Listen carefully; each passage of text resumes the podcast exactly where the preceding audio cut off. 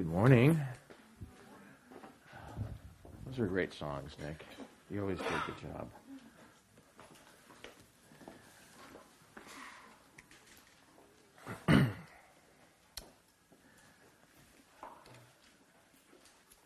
If you have your Bibles, open up to Hebrews chapter 12. Hebrews chapter 12. We've been studying the book of Hebrews for a while, and we're nearing the end. We only have one more chapter after this, chapter 12. the church that he's writing to is a small house church that has gone through a lot, and he's writing to encourage them. They have been tempted to go away from the Lord Jesus because of the trials and situations they're facing.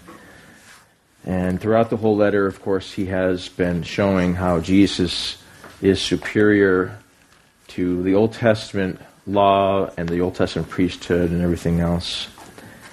And in chapter 12, he is now beginning to tell them to run their race with endurance. We looked at that last week.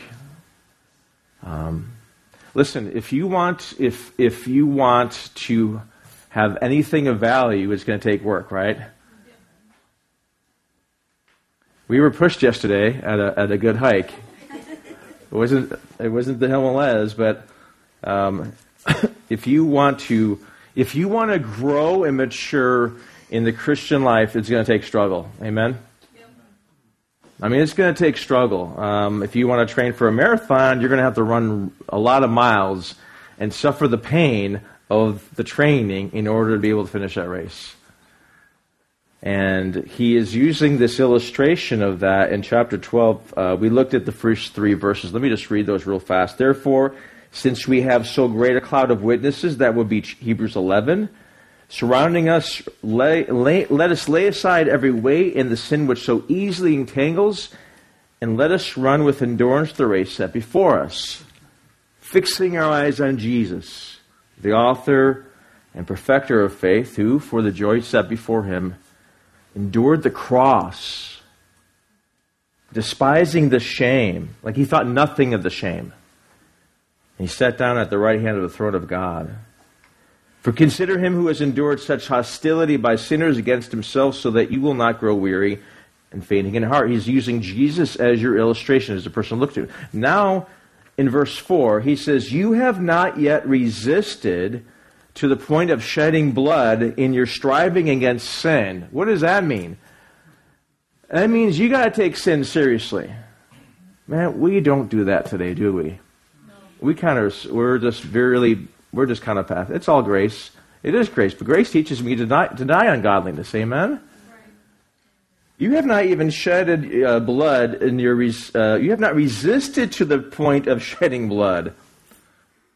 You haven't taken the sin that seriously. That's that's a lesson for me and for many of us of taking sin seriously. Obviously, uh, for that. In fact, look at chapter five. Go to chapter five. We're just kind of like getting warmed up here. Okay. We're just getting warmed up. Chapter 5, this is uh, something we looked at before, but this idea of suffering and resisting and, and uh, of, of staying the course, uh, we see this in the Son. And in chapter 5, look at verse 7. Check this out. Chapter 5, verse 7. It says, He, in the days of his flesh, offered up both prayers and supplications with loud crying and tears to the one able to save him from death. That's Jesus during his life prayed so intensely. Loud crying and tears to the one able to save him from death, and he was heard because of his reverence. Look at this. Although he was a son, verse 8, Hebrews 5 8, although he was a son, he learned what? Obedience. Obedience how? Through suffering oh, that really goes against my flesh, doesn't it? I want the easy Christianity. I don't want the hard Christianity. I want that you just tell me and I got it signed up and I'm coasting and da da da. And he's like, he learned, he learned obedience. This is the Son of God through the things which he suffered. The suffering was God's tool to mature him. Look what it says in verse 9, and having been made perfect, that means spiritually mature, he became to all those who obey him the source of eternal life. So when I go back to go back to Hebrews 12, so when he says you have not resisted to the point of of shedding blood and you're striving against it, we have an example of Jesus who shows us the intensity of resisting sin. Now, sin in this context, of course, is, is, is the sin of turning away, right? But any sin.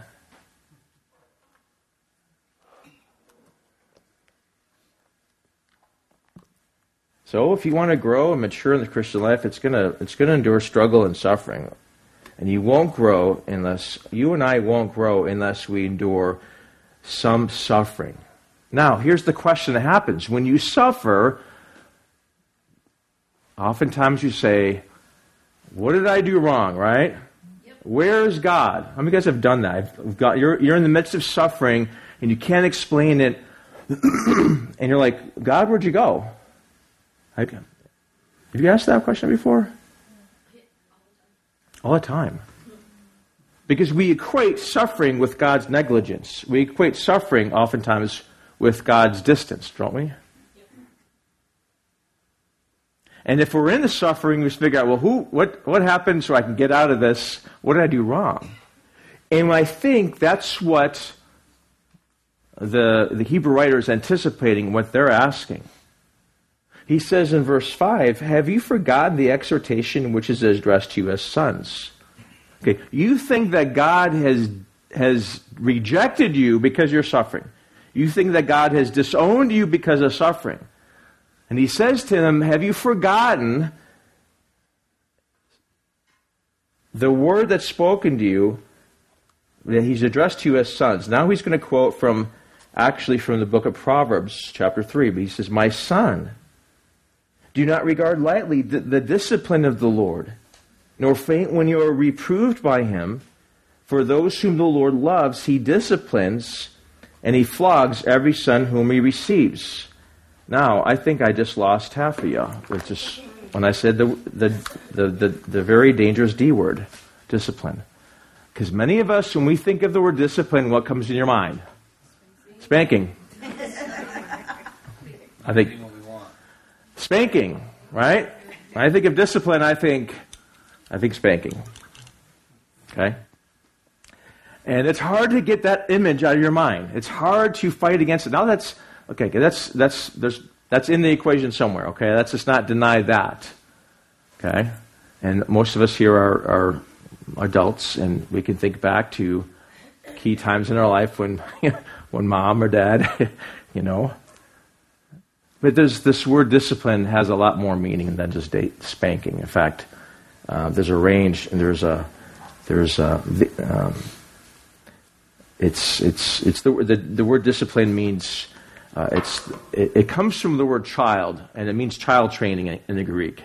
To train your child, to instruct them. As a parent, you do whatever you can to instruct them towards maturity, right? Towards behaving and living. And so you you discipline them, but it, not all discipline is spanking. Some, so it's instructional. So the, so the word here is you have, uh, the word is, is a word that means to provide instruction in order to uh, put proper habits in the child. It means child training, is really what the word means. It means guidance for responsible living. Um, it means uh, whatever you have to do to educate them to walk properly. So it's not always a whack in the bottom. It's sometimes it's like, hey, hey, turn left here, turn right here. Hey, what you did here, that was wrong. Let's. This is the right way to do it, right? Um, and so discipline, of course, it includes that, but also includes verbal instruction. So you think about the discipline, Lord, it's it's all encompassing. It's whatever God has to do to produce in you the maturity to walk righteousness, right? Um, so he says, he says, uh, he says, first of all, the, the, the fact that you're being disciplined is actually proof of relationship. He calls you sons. Look what he says here. He says sons like six or seven times because you have forgotten the exhortation, verse 5, which is addressed to you as sons. or ch- children. Let's include sons and daughters, right? But sons, my son, don't regard it lightly. Verse 6, uh, uh, he loves everyone he, he disciplines when he flogs. Uh, verse 7, God deals with you as with sons. For what son is there whom the father does not discipline? If you don't have discipline, verse 8, you're illegitimate and not children, not sons. Right? So there's this relationship that God so cares about you that He's not going to let you get away with anything, right? That He is going to instruct you. Now, not all discipline is corrective. There's three kinds of discipline, okay? Three kinds. There is the corrective kind, right? Um, and that's the kind that you did something and you know it, and you got the instruction to do it differently, right? In the scripture, you have various kinds. First of all, you have David and Bathsheba, right? And David kills Uriah, his her husband, and the discipline was they lost the child. Prophet Nathan says, "Hey, you know, and uh, you know, child's can be going going with me." Moses, who is instructed by God to to to oh, go, go go go to Numbers, go to Numbers, uh, chapter twenty, I think it is. Might as well just show you that. Numbers, Numbers 20. um, and verse 11.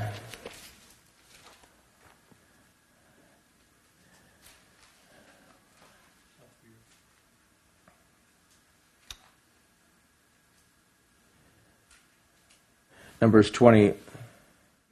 Then Moses raised his high hand and struck the rock twice with his rod, and water came. Uh, um,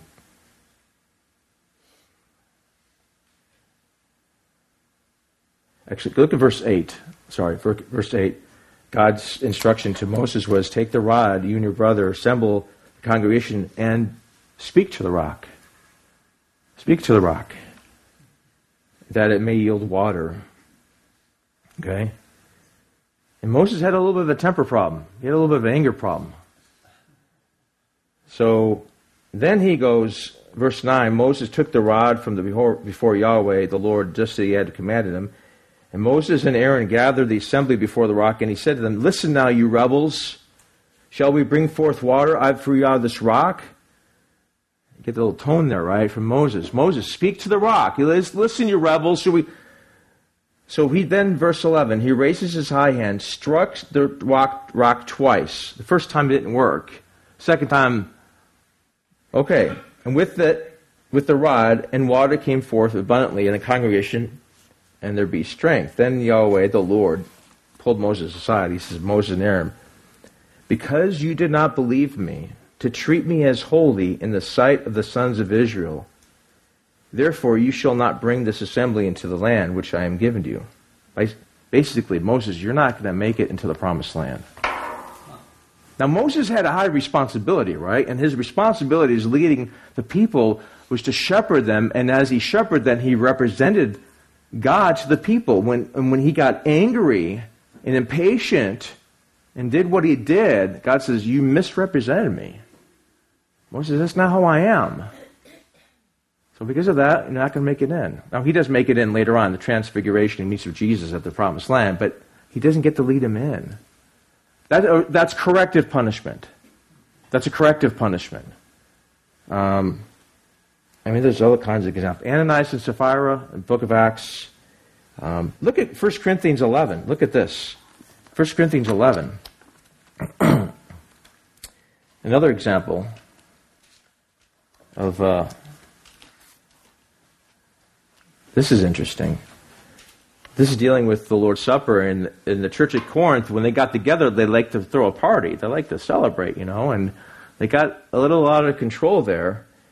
And in chapter uh, 11, verse, well, first look at verse 20. Um, he talks about how there's divisions in their church, and he goes in verse 20 of chapter 11, 1 Corinthians 11. Therefore, when you meet together in the same place, it is not to eat the Lord's Supper, for in your eating each one takes his own, his own supper first, and one is hungry, another is drunk. And he says, Don't you have houses to eat and drink in? You know? Skip on down, down to verse 30. For this reason, um, talks about when he they. I'm sorry, I'm skipping ahead. Verse 27 For whoever eats, eats uh, the bread or drinks the cup of the Lord in an unworthy manner shall be get, guilty of the body and the blood of the Lord. Paul's like, listen, this is, this is serious stuff here. Uh, but a man must test himself, and in doing so, he is to eat of the bread and drink of the cup. For he who eat, drink, eats and drinks, drinks uh, eats and drinks judgment to himself if he does not judge the body rightly. For this reason, many among you are weak, sick, and a number asleep. That means they're dead. That's corrective punishment because how their, their attitude of taking the Lord's Supper. Okay? That's why when we do the Lord's Supper, I, maybe I should put a little word up saying, hey, uh, take this seriously because this is, is not, you know, this is, you know. And obviously it's, it's, um, it's just an example I'm trying to show of this corrective punishment. So, yes, God does that with us, and sometimes there's a corrective. How do I know if I'm being correctively punished? It's a specific sin. It's never nebulous. I feel bad all the time. It's like, no, you said this, you did this, and there's a God, you know, gives you a little, little nudge. It'll give you, hey, you, know, you, you talk to your wife in a bad way, you can call up and apologize. You know, you were impatient with your, you know, you know, your your son, your daughter, and you know the Holy Spirit convicts that to you, you know, and so you do something with that. That's corrective. Why? Because you're going to make it right. You're going to address it and say, hey, I was wrong the way I did said this or did this to you. We forgive me. I want to make it right. That's corrective, right? The idea is to bring correction. Okay, that's the first kind of, of discipline, okay? So I said there's three kinds, right? That's the first kind. Second kind is preventative. There's a suffering that some of us and uh, many of us have gone through that's preventative. It's not because we did something wrong. It's more God is, is working in us. See, when, when, when God allows suffering in our life, it's, it's sort of, it purifies, it, it, it's like, um, it's like the, the person creating the metal. He turns up the heat to, to purify, you know. And there's a, there's a preventive kind. There's, look at uh, 2 Corinthians 12. This is an example of a preventive kind uh, of, of discipline. 2 Corinthians 12.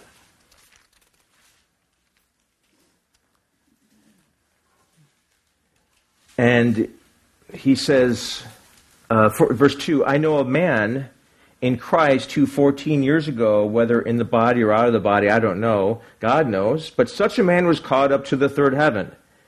And I know how such a man, whether in the body or apart from the body, I don't know, but God knows, he was caught up into paradise and he heard inexpressible words, which a man is not permitted to speak. On behalf of such a man, I will boast, but on my own behalf, I will not boast except in weaknesses. Basically, the man is Paul himself. When Paul we think that when Paul was stoned in book of Acts, he went to heaven, saw visions, heard things. But then he says, I, if, for if I do wish to boast, I will not, for if I do wish to boast, verse 6, I will not be foolish, for I will be speaking the truth. But I've refrained from this so that no one will consider me beyond what he sees in me or hears from me. Now, here it is. Watch this. This is a preventative discipline given by God. Verse 7. Because of the surpassing greatness of the revelations, for this reason, to keep me, to prevent me from exalting myself, there was given to me a thorn in the flesh, a messenger from Satan to torment me, to keep me from exalting myself. I saw such wonderful things that if God hadn't sent this, I would be so proud and arrogant and boastful and say, I got to see things you didn't get to see. And God says, I cannot have you be boastful about what I showed you. So he allowed a messenger. We don't know if there was a, an eye problem, something to keep him humble, right? And some, and I don't know, um, uh, you know, what exactly. We don't know exactly what it is, but it prevented him from boasting. And so Paul had to suffer to keep him humble, and it wasn't a suffering because of punishment. It was a suffering to keep him dependent. Amen. Sometimes God, we don't, sometimes God brings us through trials and suffering that we have no explanation, and they may be preventative, you know. Um, that's where the Lord says, "My grace is sufficient for you." And then the third kind is uh, the third kind is educational correction or discipline. Educational. That's the book of Job. Job is a righteous man. Satan comes to, to God and says, God says, Look at Job. And Satan's like, Yeah, he's only that way because you bless him. God says, okay, he's yours, but don't kill him. So Satan takes away everything, causes him to lose his, his, his kids and his, all his stuff. And the whole book of Job, they're just, they're like trying to decide what's going on. Job has no idea that God's using him and teaching him and sort of using him as an example. And all of Job's friends come to him and say, Job, God is correcting you for some sin. You just don't know what that sin is, right? You must have done something wrong because the only reason why God corrects you is if you did something wrong. He didn't realize that this was a different purpose of God. Now, here's the thing suffering in and of itself is hard to bear, right? It's just suffering itself is hard to bear, right? Yep. Amen. I mean, it's it's I mean, and if it's intense, excruciating suffering, it's even worse because you're like, what's the point? But suffering with a purpose, suffering with a purpose can be endured.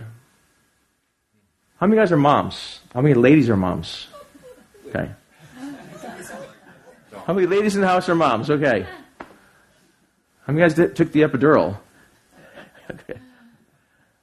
You suffered the pain of childbirth, right? You suffered the pain of childbirth. But that suffering was worth it because of what happened at the end, right? See, discipline is suffering with a purpose. Discipline is suffering with the purpose. And the purpose in childbirth is, of course, giving birth to a child. At the end of it, you have this beautiful child. If you're training for, you know, a long race, a marathon, and you're suffering while you're training, or you're suffering, but you're suffering with a purpose because you have this racing finish line in mind.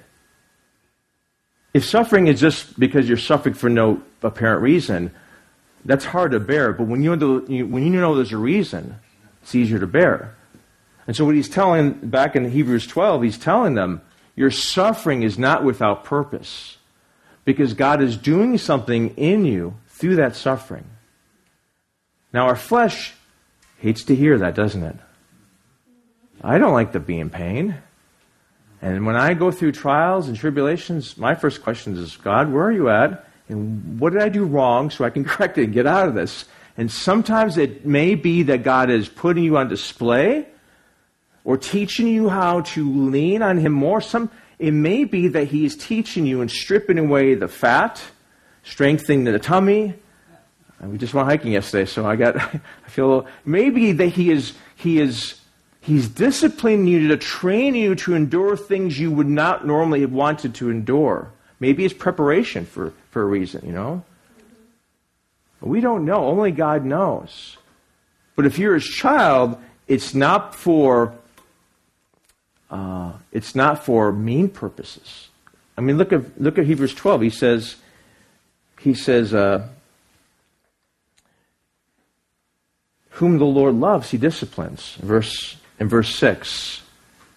By the way, when the Lord does discipline, it's with the most perfect love. Right?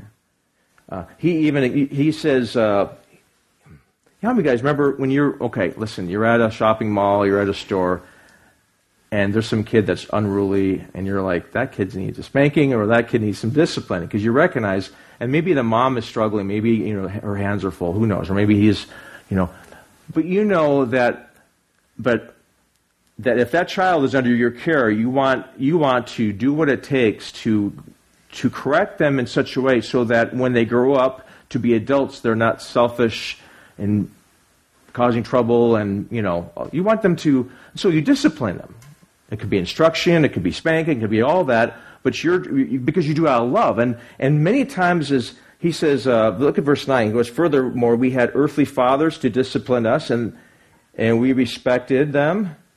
And, and uh, he says in um, Uh, verse 10, they disciplined us for a short time as seemed best to them. He goes, listen, you guys had parents that disciplined and trained you. They did their best. Now, some of us, maybe we had parents that disciplined us not out of love, maybe out of anger and frustration, you know? But they tried their best. How many guys, you know that? But they tried their best. With God, the Father, it's, it's, it's out of love, out of the purest motives and purest gentleness that He. But he also knows how to do it in a way that's effective, right? And so when you're going through the suffering and the trials, it is it's proof that he loves you. It's proof that he really wants to, he's got to use the tool of suffering and, and, and trials and, and tribulations to shape you. He wants to, to do something in your life and to mature you. And if the Son of God had to learn maturity through suffering, then we're not going to be exempt from that either.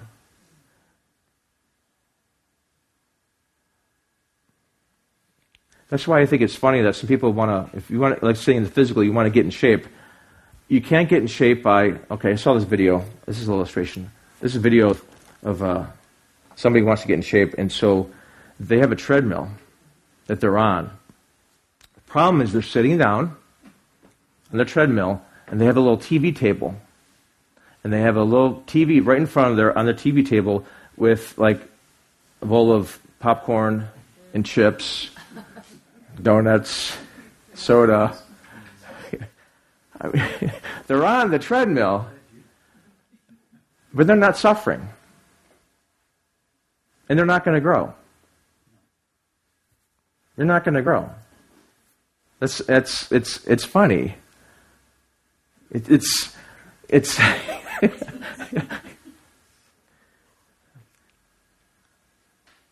and the best teacher and the best teachers are those who push you.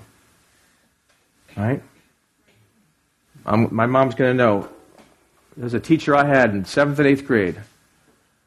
He's got a Facebook page. This is how he's uh, Mr. Treckle. Remember Mr. Treckle, Mom? Okay. So maybe you had a teacher like this. I remember a lot of my teachers, but this is the one. This guy would. This guy pushed you. Okay, seventh, eighth grade. It's like English. He taught English. and he was very strict very challenging. He, I still remember to this day, everyone had to have a three ring binder, had to be so, so many inches thick, had to be blue. You had to write in black letters exactly your name, the course, you know, okay. And then you had to have the ingredient inside was you had to have dividers, you had to have a pouch with two blue or black pens, two red pens, pencils, reinforcements. You know the little circle things, the reinforcements. You, when you hole punch uh, a thing so that you don't rip it out. Reinforcements, erasers. We had a whole list, right? Because of all the handouts. That's just what we had. So he would check your book every day to see if you had that. And then that way he taught. Here's how he taught. First of all, around his room he had uh, posters or um, what do you call it, like poster board of the rules of English around the board. And he would make the whole class stand up, and as if he was a drill sergeant, he would, he would have you recite by memory the rules. And he also put them to, to, to song, right? What's an adverb? When, where, how, right? We learned that by singing uh, three, you know, to the tune of three blind mice. When, where, how, when, where, how, when, where. I am 50 some odd years old. That was how many years ago? And I still remember. And then he would, he would have you say, again, again, again, again. And he would, and then he would call on you. And you, you, you pray to God that he did not call on you. and if you were sitting down, he'd make you stand up and whatever the rule is for verbs or adjectives or whatever the you know phrase, you know whatever the the rule is, he make you stand up. Nope, do it again, do it again. Everybody stand up, and every single day push, push, push, push, push, push, push, push. I would cry doing assignments in this class. It was like going to it was like you know young eighteen year old going to the Marines. I'd never having done a push up in my life. That's how it was. He pushed you. It was grueling. It was seventh, eighth grade. Guess what? To this day, he just retired. There's a Facebook page. People, from, there was, he had students from the 60s until just recently that every single one said we, I could put all the rules he, I remember every single rule he taught me. He's a fan club. This is back in Buffalo, New York, right? Why? Why is, he the, why is he the best teacher? Why is suffering and discipline the best teacher? Because it pushes you to go farther, right? And if you're not pushed, you're not going to grow. And God allows you to, uh, to be pushed harder than you want. Now, not in a mean way. Let's put it this way. His whole goal in that class was to teach you English, right? To learn it. Not just to get by and to, to hide behind Sally there or behind Timmy and act like you're. Oh, he would see right through that. He'd stand you up and say, Reset those rules. Oh my goodness. That's what spiritual discipline is. It's pushing you more forward than you're when you're tired and discouraged. It's it's like keep going. Uh, it just it, it's it's it's that struggling with the purpose. It's the struggling and suffering with the purpose because God at the end wants to produce in you a life that is righteous and holy. Look what he says in verse. Um, better put my glasses on here. He says, All discipline for the moment seems not to be joyful, but sorrowful by those who have been trained by it. Afterwards, it yields the peaceful fruit of righteousness. Go back to verse 10. For they, our parents, our dads and their parents, moms and dads, they discipline us for a short time that seemed best to them. But he disciplines us for our benefit so that we may share his holiness. That's suffering with a purpose.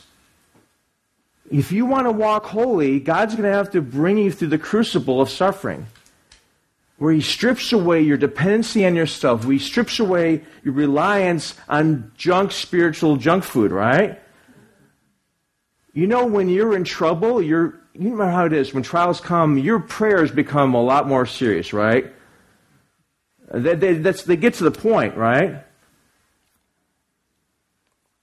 It becomes becomes God. I need to hear you. I need to hear it today. I need to, and God says, "My grace today, is, my grace for you is sufficient." Paul, please, Lord, that this, please take this away from me. Please let it pass. And God says, "I am producing holiness in you, a righteousness in you, so that you more and more, rather than depending on the flesh, are going to depend on me."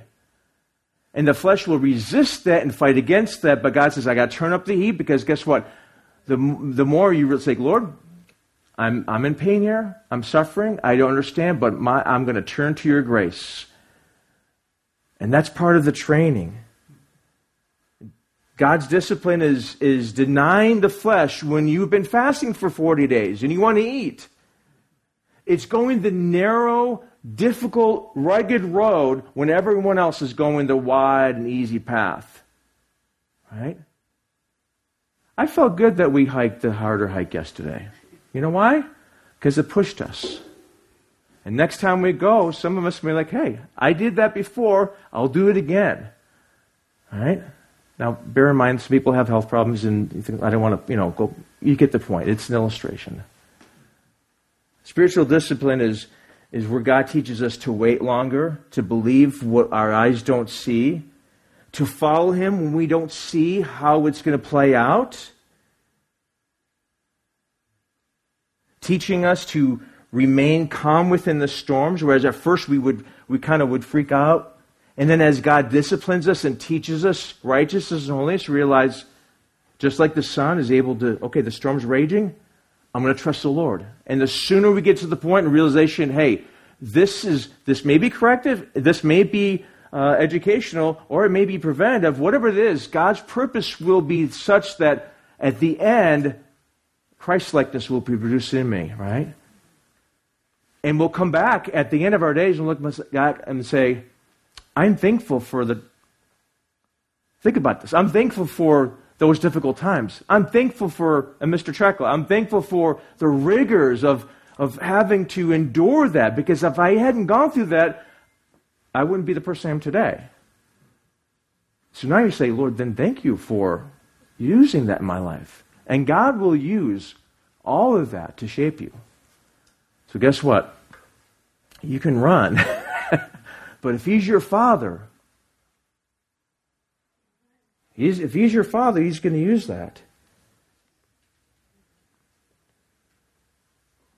And so He doesn't spank you in, in, in with, with, uh, he corrects you, but he doesn't do it out of spite. He wants to instruct you and train you to righteousness.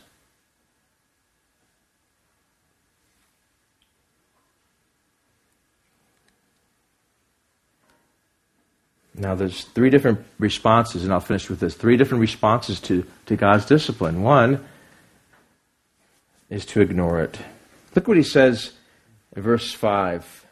My son, do not regard lightly the discipline of the Lord. The regard lightly, it's a word to mean, it means, uh, it's a word allegorio. It's O L I G Oreo. Allegorio. It means to esteem lightly, to look down on, to despise of, to make light of. And in one sense, it's almost like you get, it's like, God, why? And you get angry at God because He's bringing this trial, this suffering in your life. And so the first wrong response, the first response is to ignore or to, to, to disregard it. Don't disregard it. The second one is on the other extreme is to be discouraged by it. Look what he says um, um, at the second part of that verse. So he says, My son, do not regard lightly the discipline of the Lord, nor faint, there's the word, when you are reproved by him. So on one extreme is to sort of despise it and reject it. The other one is be so discouraged by it. Some of us are over here, right? Because we think that God is disciplining us with anger. And so that discourages us. And that would and so we say, well, God must hate me because I'm being disciplined, I'm suffering. And God's like, no, I'm, it's out of love that I'm doing this. And, and there's and so there's a there's a this this discouragement. It means to lose heart. And if we interpret that God is doing it out of anger, of course it's going to lead up. So if we realize that God's doing it out of love, okay, then don't be discouraged by it because it's it's out of love. But the third thing, of course, is to, of course, embrace it and to endure it and to look to God for it. That's why he finishes up in look at chapter uh, look at verse 12. That's why he finishes up with this. Therefore, strengthen the hands that are weak and the knees that are that are feeble, um, and uh, and make straight paths for your feet, so that what is lame may not be put out of joint, but rather may be healed. He's actually quoting from the book of Isaiah, and in chapter 35 and in Isaiah, like from chapter 13 to chapter 35, or at the end there, he's teaching his people how to trust God, right? He's t- giving them lessons on trusting God in that section of Isaiah. And what he's doing here is uh, this with uh, chapter 12, uh, I keep saying verse 12, sorry. Verse 12, he is um, he's giving them uh, the, the positive consequences of trusting God. So he said, listen, if you're going through the suffering, the answer in verse 12 is to be encouraged, is to, uh, which says, strengthen uh, the hands that are weak. Uh, that's a figure that looks at um, those who are discouraged and feel helpless. And he says, let's, let's encourage one another. Basically, he's like, listen, those of you who are thinking about turning away, who are discouraged or, and, and, and at a place where they just want to give up in the trial, encourage those people to stay the path. That's what he's saying in verse 12 and 13. Straighten the, uh, the paths of your feet so that what is lame may not be put out of joint. That speaks of healing. So the idea is if you, the person that's, that's feeling discouraged, they want to give up, or the person that's feeling like, uh, um, they're feeling like overwhelmed, encourage them to stay the path because as they walk the path of God, there's healing in walking that path. That's what he's trying to say. So he's encouraging these people hey, don't be discouraged. Don't think that God is, is harshly angry at you, but think that God is your Father who's loving you, who's disciplining you, who's training you to righteousness and walk holy living, and strengthen each other, encourage one another, and be healed. I think I messed up how I said that, but you get the point, right? There's no option of giving up, basically. The option here is now encourage one another. That's why we come to church. We, we're here to encourage one another. That's why later he says, don't neglect the meeting of yourself together because you're going to miss out on the blessing of being encouraged, of being loved on one another, you know? Because we're all going through it. We're all going through a walk that's in life that I don't know where some of you guys are experiencing trials right now, have gone through trials and suffering and you're at the point you want to give up, and and God's like, I need, I'm going to bring people into your life to encourage you, you know, because because you got to stay the course. I'm going to stop here, okay, and uh, we'll uh, we'll take the next section of chapter 12 next week. Let's pray. Father, thank you thank you, Lord, for the fact that you use suffering in our lives as a, as a means of training and as a means of, of disciplining us. And uh, discipline is, is suffering with a purpose. And your purpose that you have in our lives is to make us into the image of Christ, to cause us to, to live righteously and holy. And Lord, whatever, however that looks like in producing that, Lord, we ask that your will would be done. Lord, I ask that you would help us. Maybe there's some of us who, when they think of discipline, they think of an angry dad. And uh, maybe somebody that's harsh. And God, you're not harsh, Lord. You are you're strict, but you're also very loving.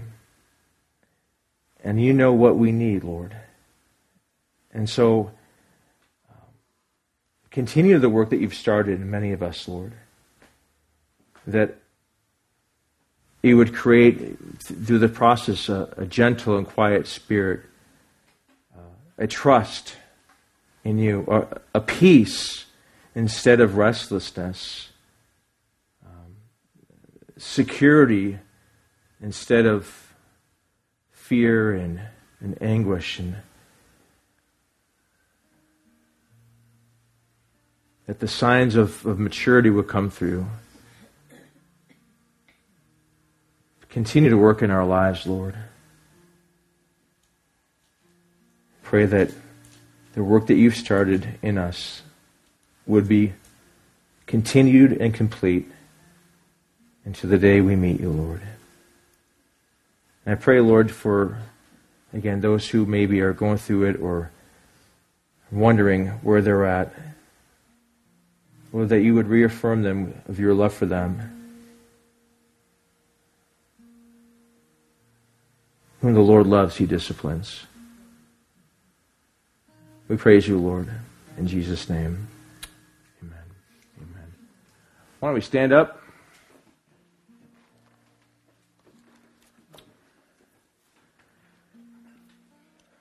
I did not want to preach, teach that message. it's hard to talk about discipline, you know. It's hard to talk about, but it's it's necessary, you know. It's God's word, and uh, the hard things are sometimes hard to, hard to bear, but but God is He's good. Amen. Amen. Praise the Lord. Well, remember this week. What do we have this week? Men's group Zoom meeting for Israel. Men's and ladies meeting on Saturday at our house. Come on by. It's at 9 o'clock. We're going to have a wonderful time, discussion and fellowship. And, uh, and then Passover. If you haven't signed up, sign up today for the Passover. It's going to be on Good Friday, April 7th. Father, I just pray your blessing on my friends here. I just pray, Lord, that each one of us would come to know you as a, as a good and gracious Father who cares so much for his children. That we are not illegitimate children, but, but sons, heirs. And just as Christ learned obedience to the things he suffered, Lord, maybe look to Jesus for help, for courage, for strength, for understanding, knowing that he also went through it as well, and he resisted the temptation to quit and give in. Lord, help us to look to Christ. And Lord, I just pray that um, your hand would go with each one of us here, Lord, and those who may be watching online. In Jesus' name. may me bless you. May the Lord bless you and keep you.